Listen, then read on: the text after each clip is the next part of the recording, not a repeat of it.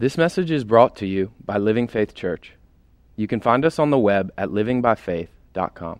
A lot of people have very little understanding of joy, but I, I, I jotted down this afternoon a, a number of things that just rose up in my spirit. Walking in joy is dependent upon what you're looking at.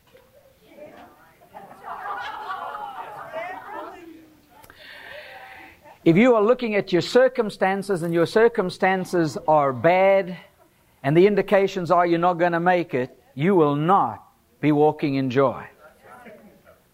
But if, on the other hand, irrespective of what your circumstances look like, you're looking at God and God's provision, you can't help but walk in joy.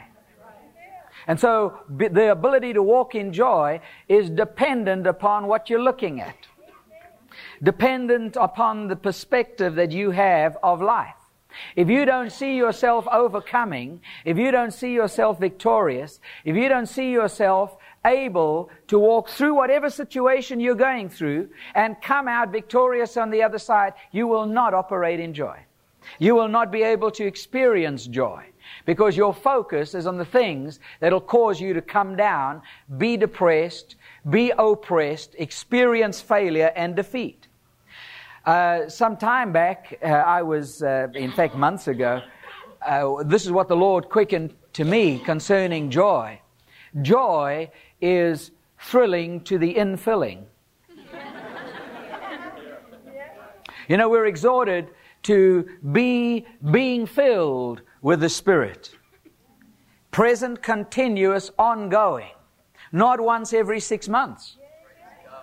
Not once in 30 years. Because there are a lot of people who are standing uh, in churches today, and they are the pillars of the church. And they got filled with the Spirit. Yeah. Before the Bible. And there they are, and they believe that having been filled with the Spirit once, that was all that God required of them, and now they are charismatic. Sad. I think we need to understand something that charismatic is not a label that is applied to a group of people who operate differently to your church structure.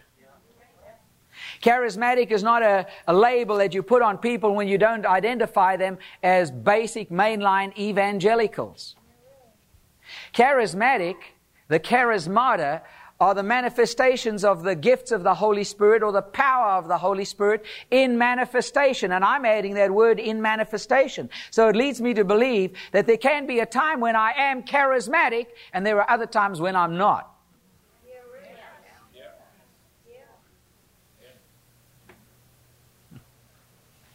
Well, take it and think about it.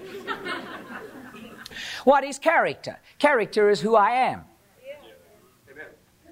That's what character is. Whoever you are now is character. That's the character you are. Are you faithful? Are you dependable? Are you reliable? Are you genuine? Are you honest? What is your integrity like? Are you sincere? Are you filled with love?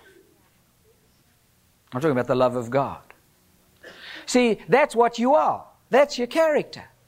When people say what you see is what you get, I like that because it means there's no veneer. Now, I mightn't like what they're at, but I can always pray change. Amen? Because God's not finished with any of us. The problem person is the one who has a veneer, a facade, and you don't know what's behind there. And they appear to be something that genuinely they're not. I'd much rather have a person stand up and just lay it all out there, spill your guts. And let's know what we're dealing with, and then we can get a grips with it and we can work through it. Rather than have a person who continually, you've got to peel away veneer, peel away facade, and you don't know if you're ever dealing with the right person or the person who's genuine. So Galatians chapter 5 is a good place to start because we're having a look here at the gifts of the Holy Spirit and the fruit of the Holy Spirit. And we need to realize that there is a difference between the gifts of the Spirit and the fruit of the Spirit. The gifts of the Spirit in 1 Corinthians chapter 12 verses 8 through 10, they are gifts that belong to the Holy Spirit. They are for not only the body of Christ, but for mankind. The gifts of the Spirit are God's calling cards. And he operates them through the body, many times in the body. But don't restrict the operation of the gifts of the Spirit to the body only, because they in actual fact can operate for the benefit of people outside of the body, and that's the way that God gets people's attention. But he's going to operate them through the body. So the body of Christ has got to be available and know how to flow and operate. This is not just for the charismatics. This is for anybody because 1 Corinthians chapter 12 was written to the entire church. I sat in a Baptist church for many years. I sat in a Plymouth Brethren church for many years. Never ever saw one of the gifts operate. And if it did, nobody recognized it as a gift. They were never taught. They were never talked on. Chapter 13 of 1 Corinthians was always spoken on because they were able to heap huge dollops of condemnation on you. But they didn't understand that that was written in the context, uh, the context of chapters 11 through 14. They're all inclusive. You can't drop one out. But they lifted this out, and this is what they're going to hammer you on the head with 1 Corinthians 13, because you're not walking in love, and they didn't understand what they were talking about. But we're going to love them and keep loving them. But I want you to realize that there's a difference between that operation and the fruit of the Spirit. Now, if you have a look down at verse 22 of Galatians chapter 5, Verse 22, I'm not going to get into verse 16. The Holy Spirit says to the church, walk in the Spirit. He doesn't say try to, he says do it. Not an option. But if he says walk in the Spirit, it means that there is a place that I can come to in my life. You can come to in your life where we are walking in the Spirit. We've got to understand that, alright? So he's already made it possible. He would not require that of us if it was impossible for us to do that. It's like the John 14, 12 exercise. And we, we, we keep throwing this out. But I'll tell you right now, if God, if it was impossible for you and for me, Jesus says, the works that I do will you do also, and greater works than these will you do, because I go to the Father. And that's John 14, 12. If that was the case, and, and, and it was impossible for us to do that, then Jesus lied to us. But he didn't lie to us. Amen. It's just that we haven't discovered how to operate at that level of proficiency in faith and power. But we've got to learn to, because that's Jesus' expectation of us, the church. There is no reason for the church to fail. There's no reason for us not to walk in love. There's no reason for us not to walk in power. Everything that we require, heaven has already provided. It's ours. Now, what we've got to learn to do is embrace it make it ours, and walk it out. How many of you have had a few challenges in your lives the last few weeks? Oh, my Lord, the whole lot of us. All right, that's good, because then this is apropos. Because you see, you get the opportunity always to walk in love. How many of you have wanted to take hold of somebody and just sort of wring their neck?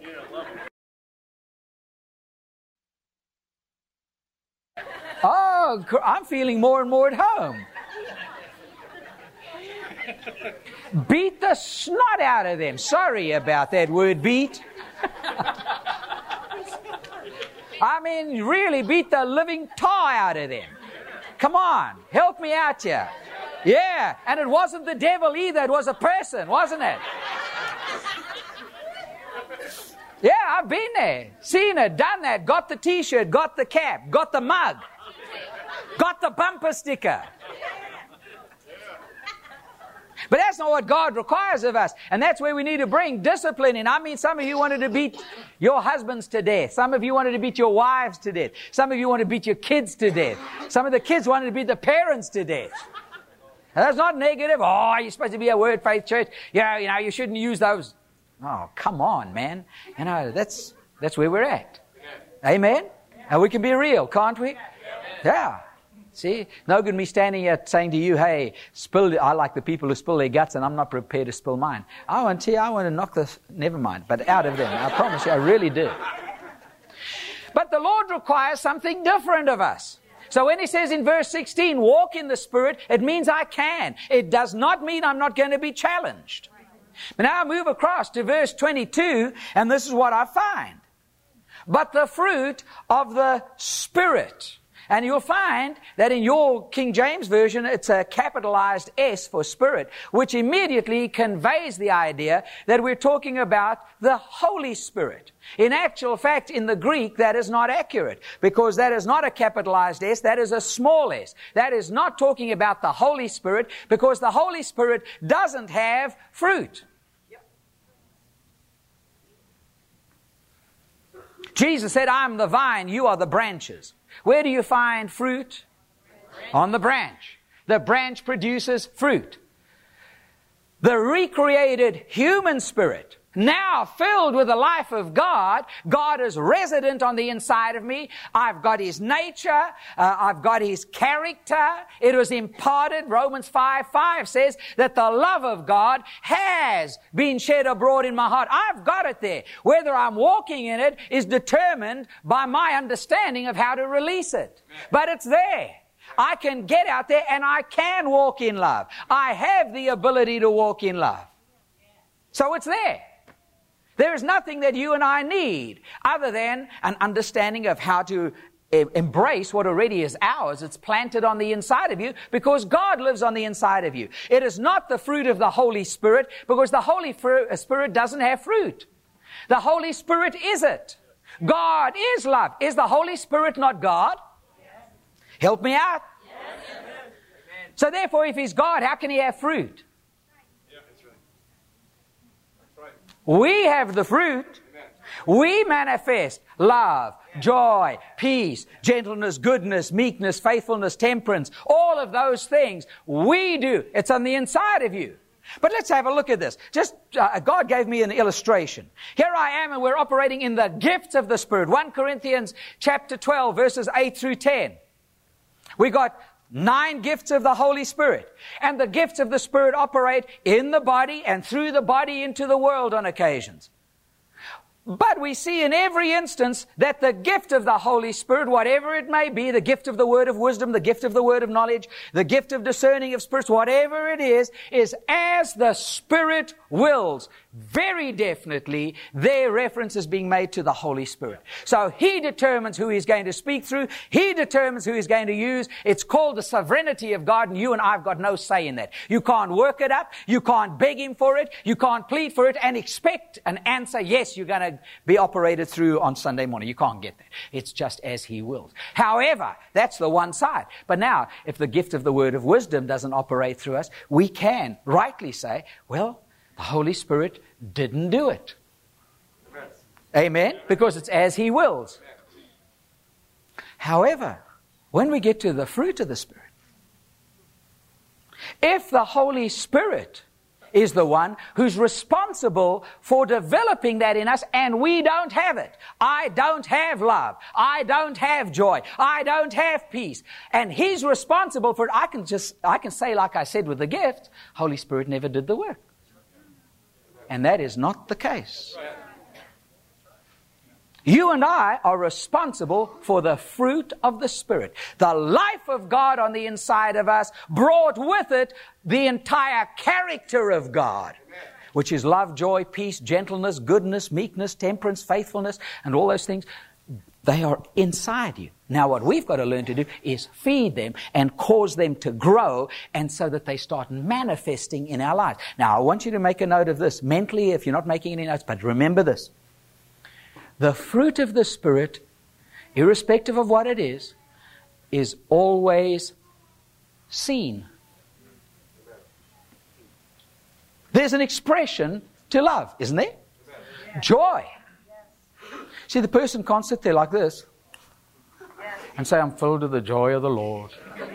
You'll say you're a liar or you don't know what joy is.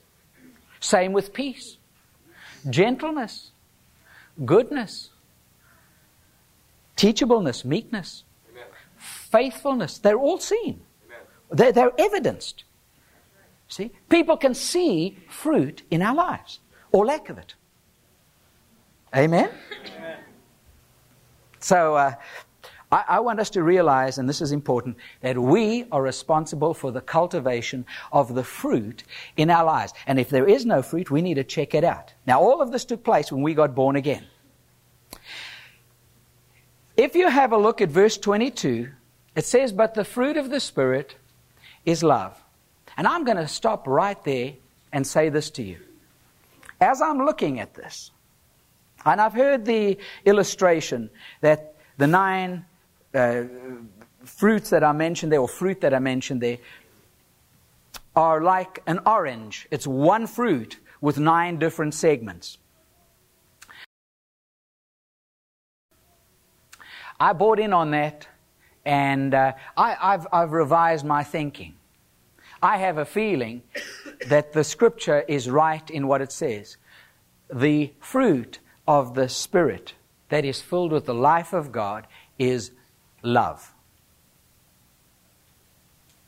That's what it says? Now, I know there's some things that I added. I think those are the byproducts, if you like, of love. okay? I think so. I think love. And out of love comes joy, peace, gentleness out of love. See, uh, when the person's rubbing the feathers the wrong way. You know, John Osteen was the one who says, man, if you're rubbing the, the fur on the cat the wrong way, get the cat to turn around. if you don't like what is being said, turn your life around. The Holy Spirit speaks to us. So here I am, and you've got a person who's just continually rubbing you. The love of God which is the fruit of the recreated human spirit, enables you to look at that person, understand what is taking place, and love them despite. Do, do you understand that? Yes. Now, the same thing happens, I believe, when we start operating in joy. Joy is not happiness. There's a difference between joy and happiness. Happiness is directly related and influenced by my circumstances. Happiness is situational. Joy is relational. I have the joy of the Lord imparted to me because that is what God is. God doesn't have it, God is it. And His nature and His character have come to dwell within me by the Holy Spirit, who is God. God lives in you. God the Father, God the Son, God the Holy Spirit live on the inside of every one of His kids by the Holy Spirit. So in 2 Corinthians 6.16 when he says, uh, they will be my people and I will be their God and I will walk in them and talk in them. I will dwell in them. God is with you every moment of every day, just on the inside. You cannot take him off. Why? That's what made your spirit brand new, recreated and it's the Holy Spirit who lives there. All of God is on the inside of you. All the character, all the nature of God is on the inside of every one of His children. And so here I am and I'm walking in love. The fruit of the Spirit is love. And love enables me, love which is relational, I'm His Son, He's my Father, is alive on the inside of me. Happiness is situational. Happiness is dependent upon whether I'm having a good day or not. Happiness depends on whether my circumstances are favorable and make the prospects look good or not. You get invited into your boss's office, and the boss says, We're having a look at the forward planning of the organization. We've noted your commitment, we've noted your diligence. And we're looking at developing a, an area over here, and we think that you are the person that should be heading this up. It would uh, carry an increase of about 30,000 a year and a company car, all the perks, and you say, man, this is great. Are you happy? He says, now, that's what we were planning to do. However, We've just looked at the balance sheet and found we didn't make anywhere near what we were supposed to make, and so we've decided to dispense with this activity. You're fired. Are you still happy?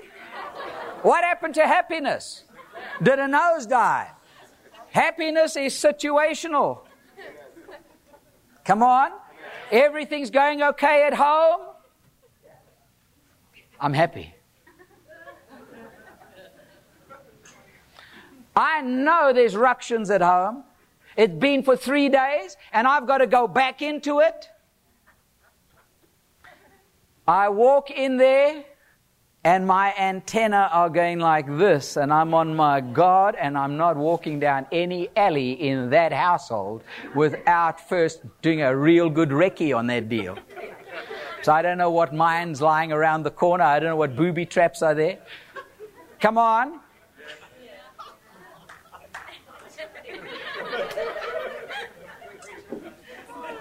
Yeah. But you see, I can be living in that situation.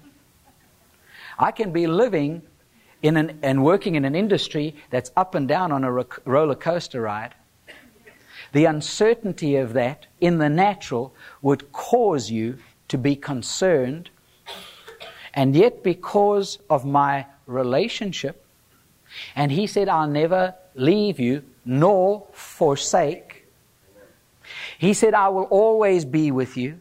He said, Whatever you set your hand to prospers. He said, quoting the, the, the, the, psalmist of old, I was young and now I'm old, and I've never seen the righteous forsaken nor his seed begging bread.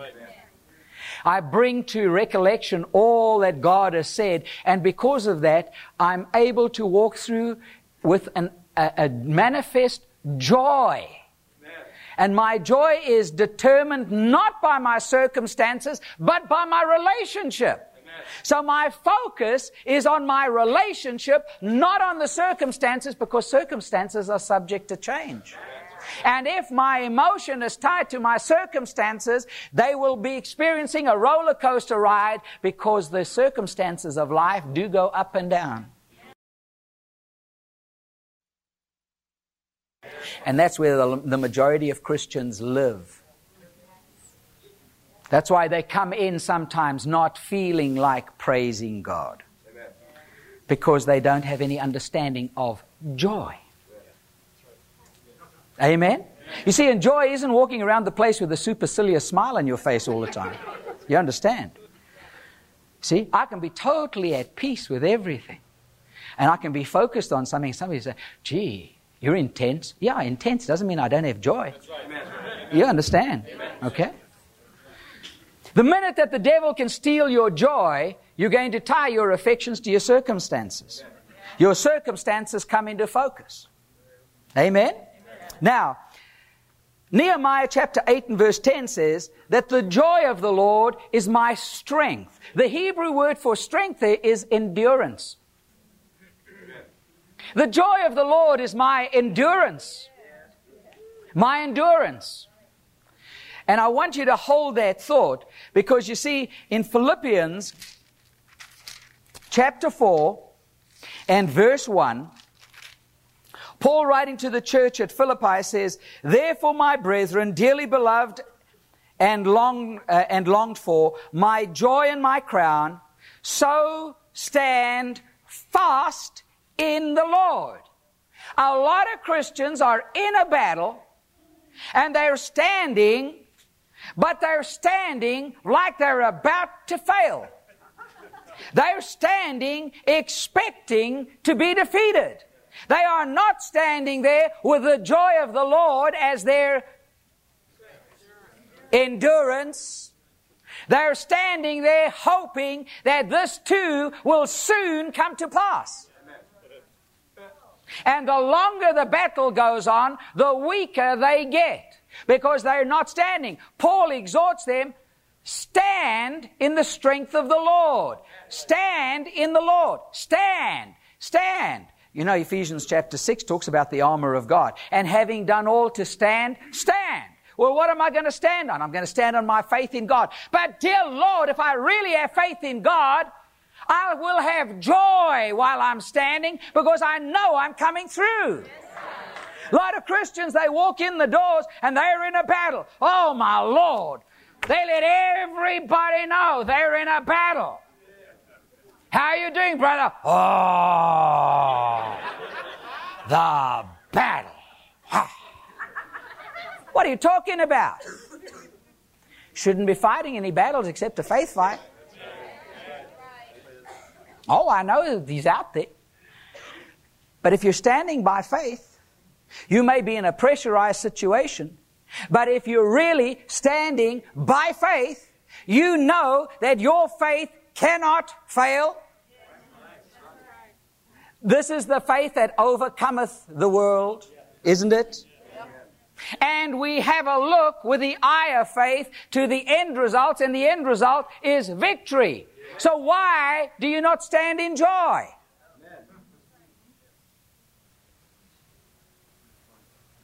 I just thought I'd throw that out. So joy is a spiritual stance. In order to be a joy filled Christian, you've got to learn to draw from the love of God in your spirit. I believe that Christians who have no joy have not learned to live in the spirit realm. You haven't. Because you see, what does the Word of God tell us? Rome, where's, where's Mark? Romans 17? Romans what? 17? Romans 17. There's no Romans 17. It's not. R- no? Have a check. What, what, 1:17? no, I don't want Romans 1.17. You're supposed to be led by the Spirit of God. 14, 17? 14, 17. Kingdom of God's righteousness, peace, and joy in the Holy Ghost. Kingdom of God is righteousness, peace, and joy in the Holy Ghost. The kingdom of God is righteousness, peace, and joy in the Holy Ghost. Righteousness, peace, and joy in the Holy Ghost. Say righteousness. You've been made the righteousness of God in Christ peace, and joy in the Holy Ghost. It doesn't say anything else about the kingdom of God. What is it that's going to separate you from the people out in the world? The manifestation of the life of God on the inside of you. But the average Christian thinks that the manifestation of the life of God on the inside of them is this. When there's a problem, you point your finger and lightning comes out of your finger and destroys people. That's not it. It's the manifestation of the fruit of the recreated human spirit. It's righteousness, peace, and joy in the Holy Ghost. Joy in the Holy Ghost. And we need to understand this. I, I believe that Christians who have not experienced joy haven't learned to live in the spirit realm. Because in the spirit realm, your, your eyes are elevated above the circumstances of life and you know what the end result is. So you can have joy and maintain your joy irrespective of what's going on round about here. Amen. Too many Christians are focused in on the circumstances. And that's why I made the statement when we started that working in joy, uh, walking in joy is dependent on what you're looking at. If you're looking at your circumstances or you're looking at God and your relationship with Him. See? Now, I- think there's been a problem because in, in recent years, people who've grown up in the word faith movement, and I'm one of them, have been taught don't be moved by what you see or what you hear. See? So in other words, don't be influenced by it. And I think that that is a principle, but I think it's brought us to a place where we have concluded that the Christian experience must be devoid of all feelings in order to be real. And we've got a real problem now. Because God made me with feelings and God made me with emotions. And if I'm made like that, then God has feelings and God has emotion because I'm made in His image and His likeness. See, I don't just feel in the natural realm. I feel in the emotions. The emotions is in the mind. And the mind is the part of me linked with my spirit man, which is the eternal aspect. You are not going to go to heaven mindless. I mean, Jesus had emotion. Jesus cried. I guarantee you, the, the, pictures that we've got of Jesus walking around, down at the mouth, solemn, somber. Dear God in heaven, who wants to follow that? Come along and be like Jesus. You mad? Why do you think I go out there and shoot a hole in the sky every Friday and Saturday night? Because I don't want to be like that. I'm trying to get happy.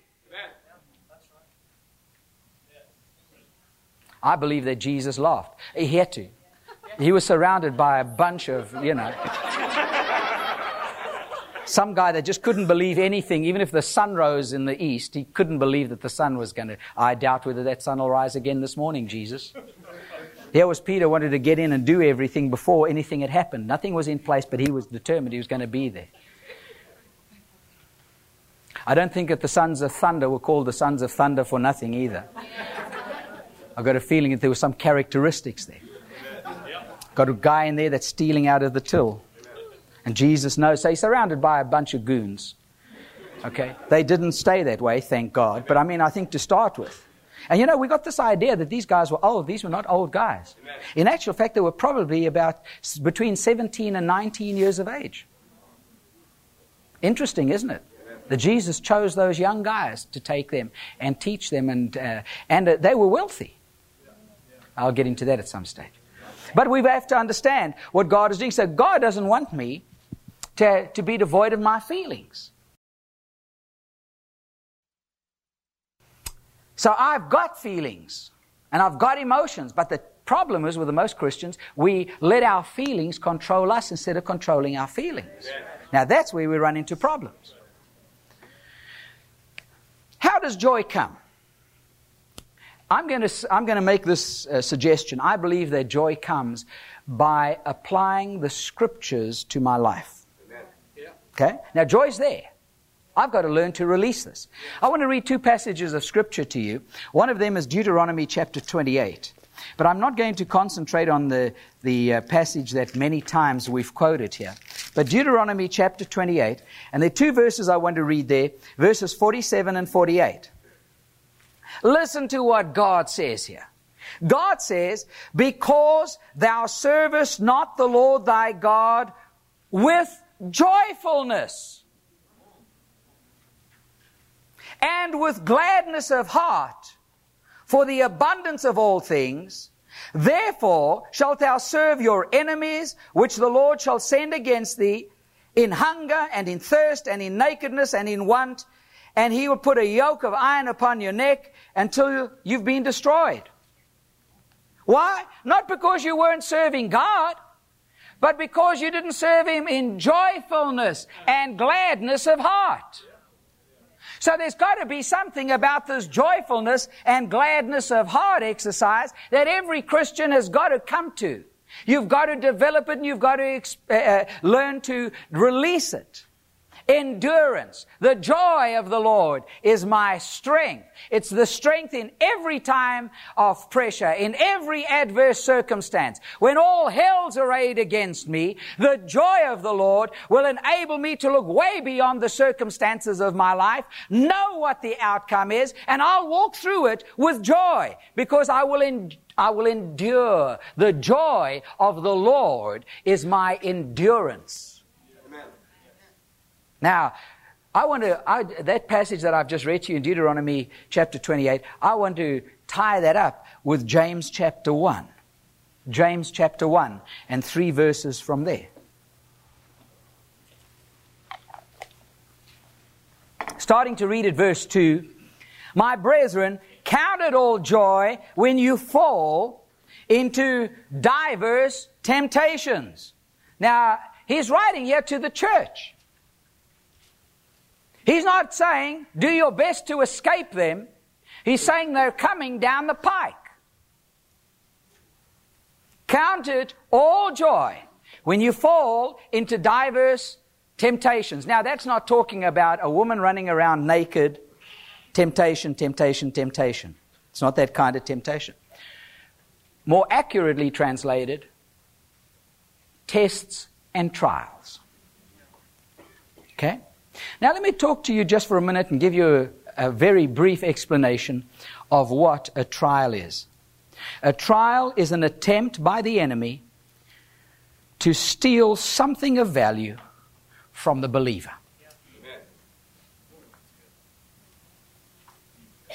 A trial is an attempt by the enemy to steal something of value from the believer. It may be your peace of mind, it may be your joy, it may be your finances, it may be a relationship, it may be health from your body, it may be the word.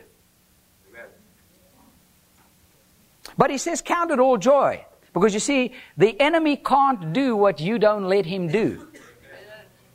But in that pressurized situation, God has provided for His children His character trait of joy, which enables us to handle the situation no matter how intense it gets. You cannot be overcome. The enemy does not have the power to overcome you unless you succumb. So count it all joy when you fall into diverse temptations, tests, and trials, knowing this, that the trying of your faith, and I want you to see what's being tested, it's not your commitment to Jesus. It's not your love for the Lord that is being tested. Knowing this, that the trial of your faith.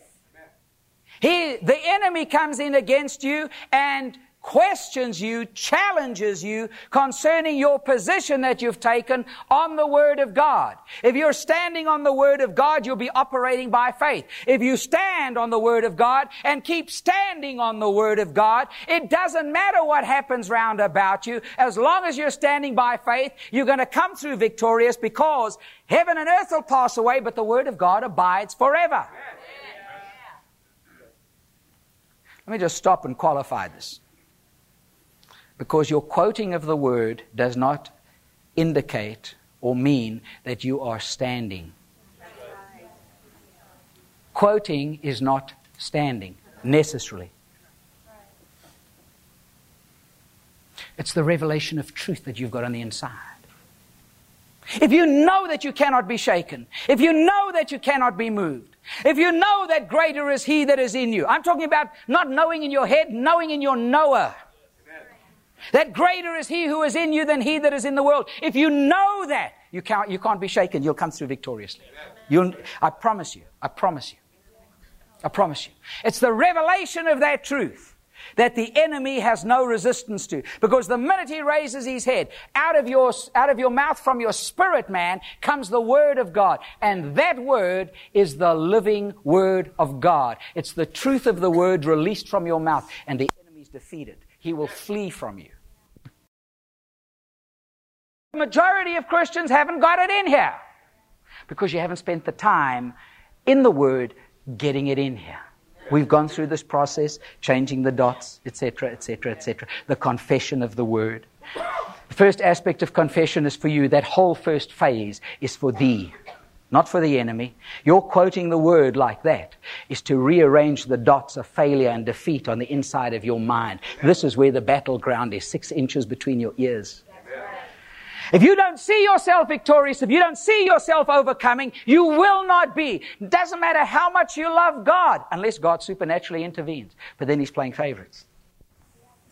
Because the just shall live by faith, not by hope. So I've got to learn to operate this way. And it's for the young, and it's for the old, it's for those that are new in the Lord, and it's for those who have been in the, the Lord for many years and haven't learned this. I was, I was in the Lord, I was born again. If I died then, I would have gone to heaven. 1980, I got this message. That's a long time ago, but I'll tell you, relative to other people, it's not a long time ago because I was born again way before that. 20 years before that. So for 20 years I walked, and I just thought every time that I got sick, everything, uh, it's just the, the Lord's will for me. What is the lesson I can learn in this? Uh, really. That's the way I approached it, because that's what I was taught. I didn't, knew, uh, I didn't know it was the devil kicking hell out of me, trying to steal my life. Just think back, your finances.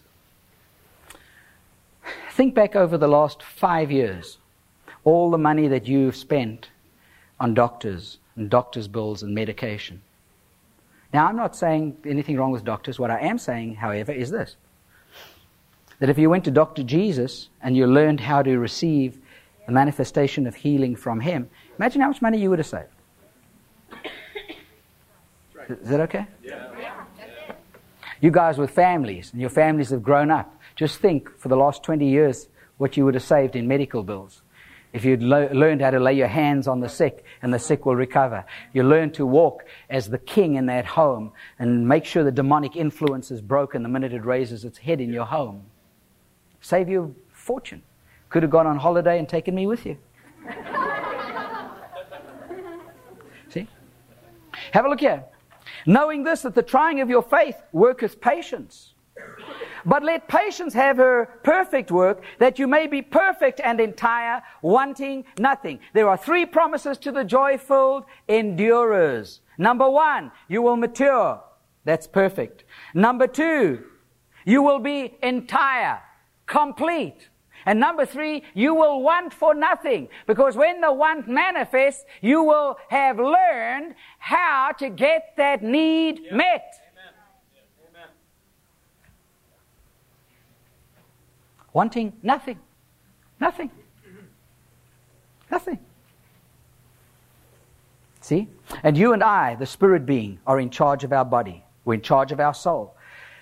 Uh, Romans chapter 12, verse 1 says, I beseech you, therefore, brethren, by the mercies of God, that you, the spirit man, present your body a living sacrifice. Problem with a living sacrifice, it always wants to get off the altar of sacrifice. See? Doesn't want to stay dead. My will, my will, my desires, my longings.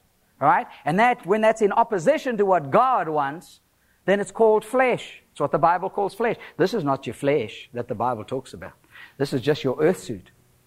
But it's my will diametrically opposed to God, set in opposition to God's will.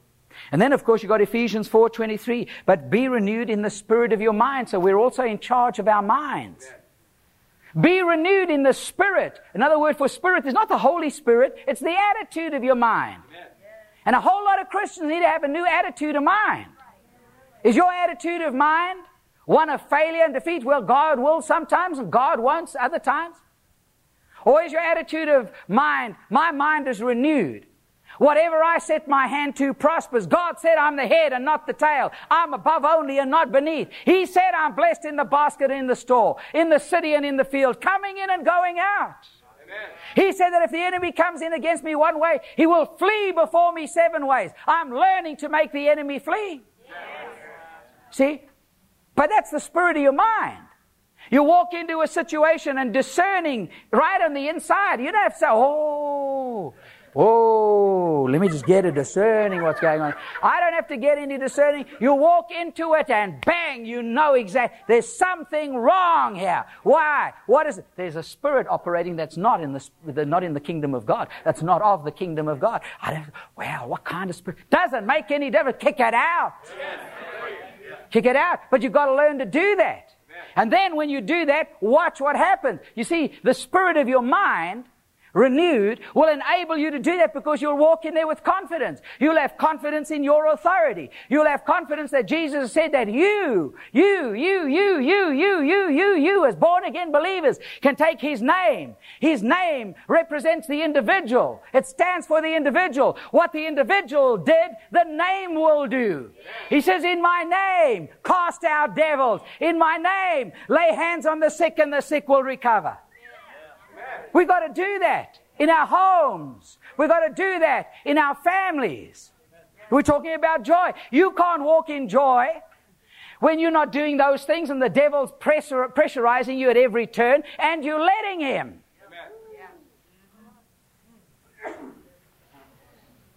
You've got to get on the offensive. And the offensive is, oh, I know he's out there. I bind you in the name of Jesus. And that's it. I don't have to spend time trying to identify that turkey, man. Just doesn't smell of the kingdom of God. And he's out. See? And I know that I'm going to go through this pressurized thing. He's going to do it again and again and again. I want you to know something. The attack that the body of Christ, I'm talking about here at Living Faith, the one that's come against us individually, in our families, in our own personal lives, and many of you have shared that with me. I believe that that attack is calculated to do one or both of two things. Number one, delay us in doing what God's called us to do. Number two, get you so involved with trying to deal with the devil, you haven't got time to deal with the other thing. Listen, folks, put that behind you. Take authority once and walk. We're going to have a nightclub. Gonna have, right here. Right here's going to be a dance floor. Right here. Devil, right here. Right here. See? Uh, but uh, but uh, you see, this is the problem. The minute that you break out and you want to do something different for God, the devil gets real antsy. That, I want you to know. Uh, we were talking just during the week, and God's been ministering this for some time. We're going we're gonna have some different kinds of meetings. And I'm not talking about Tuesday night, and I'm not talking about Sunday morning. But there are things coming down the pike. We've been praying people in, and God's just bringing people in. And I don't take people and just put them up on the platform. I watch their commitment. I watch whether they can run with a vision. You'll never get an individual up here who's self-promoting. If they are, it'll be the last time they stand on this platform. Promise you that. But I want you to know something. God's blessed us with some great gifting and great talent. Um, how many of you in the world used to have sundowners? What do you have? What do you call it? Happy hour. ah, happy hour. Ah, yeah. Come on. Happy hour. Show me. Just let me have a look at happy hour, people. You know what I'm talking? Oh, ha- oh, ha- ah, happy hour. Well, you see what I, I believe. I remember guys that used to go along and they, we've got so much talent and ability. We're going to use that. We're going to use that in happy hour, not happy church, happy hour. But the happy hour might go on longer than one hour. You see, the people who, who want to sit back and just chill and enjoy good music. We're going to provide that. It's radical. That's all right. God's radical. Amen. So you just keep praying. We're going to have wisdom. Now, I'm sharing that with you. Why? I don't know. It was just something. Oh, it's talking about getting, getting renewed in the spirit of your mind. See, a lot of Christians, I know. I shared with a pastor in this area that we're going to have a Christian, a Christian nightclub. He said to me, brother, he said, I knew you were bold. He said, but this. He did. That's verbatim. He said to me, he said, you know, you are going to have every Pharisee in Northern Virginia knocking on your door. Uh, you know, I said to him, I said, no, I don't think I will. They're chicken. They come out, I'll clean them up. And I'll, I'll do it in love, because I'm teaching about love, I'm learning. But I want you to realize something. This is going to be for those who want to do it. Nobody's made to do it.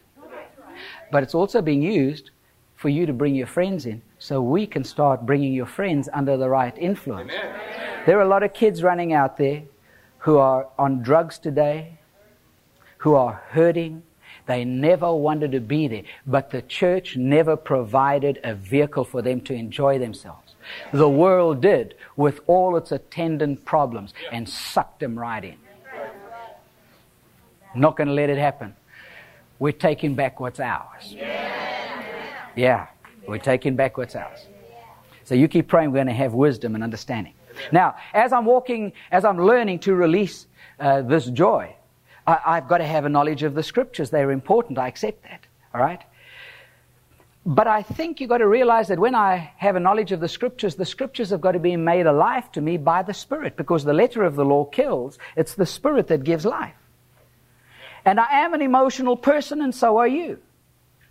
But emotions are not the basis for judging what is happening in the spirit realm. We've got to understand that. It's not the emotions or through the emotions that we get things done. Emotions are important, but they are not primary. Emotions are important, but they are not primary.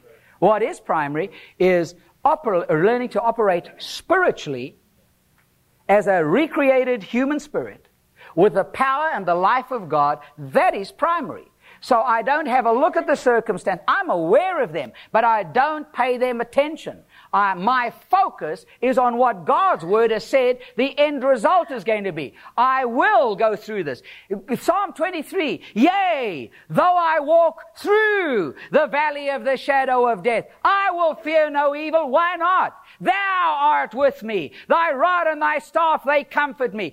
Thou, thou preparest a table before me in the presence of mine enemies. Amen. Well, it's talking about, that's not talking about death.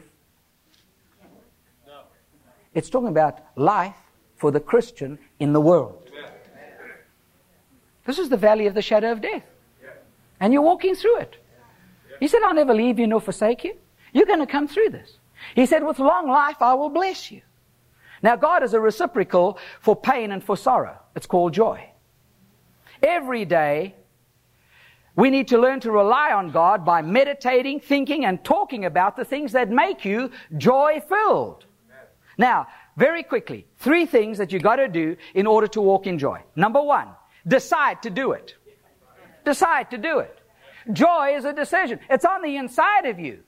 But I tell you, it'll never be manifest until you decide I'm going to walk in it. I'm going to walk in love, and therefore, as I walk in love, I can have the experience of joy released through me because I'm going to be pleasing the Father. I'm going to be doing the will of the Father. And the end result is using my authority, all that heaven has provided for me. I'm going through the circumstances and I can do it with the right attitude that's going to call the attention of the world to a person who's able to handle adversity in an overcoming way. And they're going to say, how did you do that?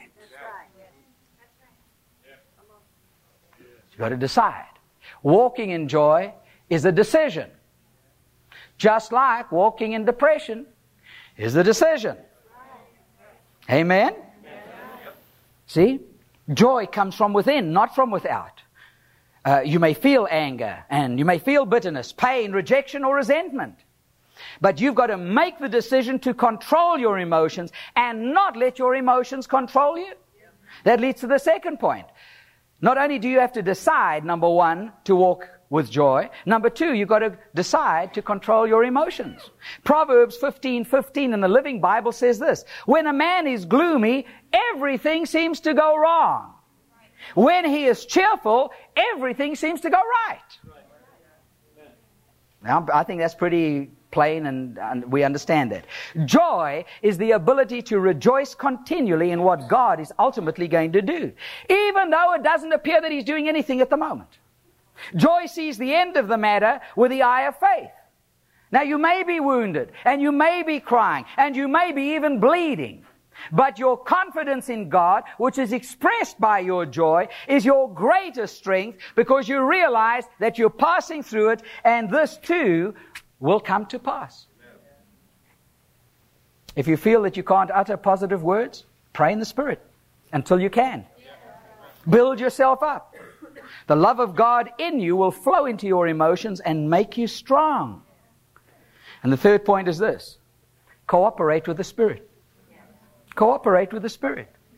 You have to release the force of joy from within you. Oh, brother, you don't know the circumstances again uh, that are against me. Philippians 4:13 says you can do all things through Christ, and that includes release joy from the inside of you. If joy is not released, it's not manifest. And the fruit of the Spirit, every one of them, are there only when they are manifest. Joy is a manifestation. Joy has an appearance, it can be seen just like any of the other byproducts of the Holy Spirit's presence. Can be seen. Now, the Lord gave this to me this afternoon, and I'm just going to follow through with this. I believe that there are some of you who've lost your joy, and I believe that there are some of you who've never really been prepared to release joy. You think that some of you are even in leadership. Well, I'm in leadership and that's not expected of me. I want you to know something that's expected of you more than anybody else. Because, dear Lord, if you don't have it, who on earth are they going to follow? You've got to learn to do this. So I'm going to pray because the Lord told me to do this. I'm going to pray for those who want prayer who need a touch from God tonight, just remember what I've told you. Joy is a decision. You make a decision to release it. You have to control your negative emotions anger, hurt, fear, resentment, rejection. Some of you, the devil keeps you in, in a state of continued oppression because you feel you're not worth it. You're not worthy. Jesus made all of us worthy. All of us worthy. Nobody made themselves worthy. And the third thing is you've got to cooperate with the Holy Spirit.